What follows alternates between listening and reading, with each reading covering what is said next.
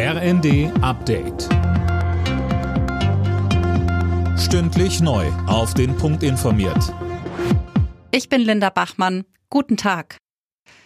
Die Opferzahl bei der Erdbebenkatastrophe in der Türkei und Syrien ist auf über 11.000 gestiegen. Rettungskräfte sind weiter im Dauereinsatz und suchen nach Überlebenden.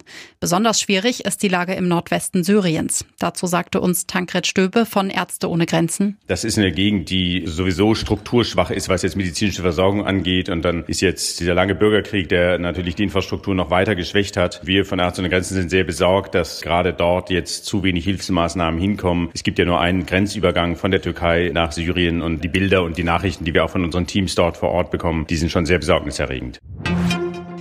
Kampfpanzer, U-Boote, Jets. Kanzler Scholz hat vor einem Überbietungswettbewerb in Sachen Waffenlieferungen an Kiew gewarnt. Das würde mehr schaden als nützen, bekräftigte er in einer Regierungserklärung im Bundestag. Gleichzeitig sagte Scholz der Ukraine weitere Unterstützung zu. Und weiter. Auf dem anstehenden Europäischen Rat werden wir das Versprechen bekräftigen, das der Europäische Rat den Ukrainerinnen und Ukrainern im Juni vergangenen Jahres gegeben hat. Die Ukraine gehört zu Europa, ihre Zukunft liegt in der Europäischen Union und dieses Versprechen gilt.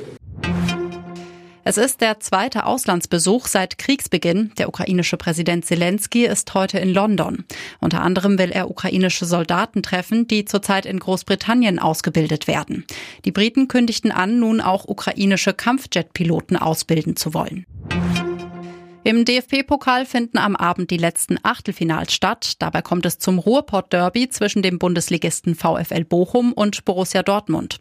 Im Zweitligaduell treffen außerdem der erste FC Nürnberg und Fortuna Düsseldorf aufeinander. Alle Nachrichten auf rnd.de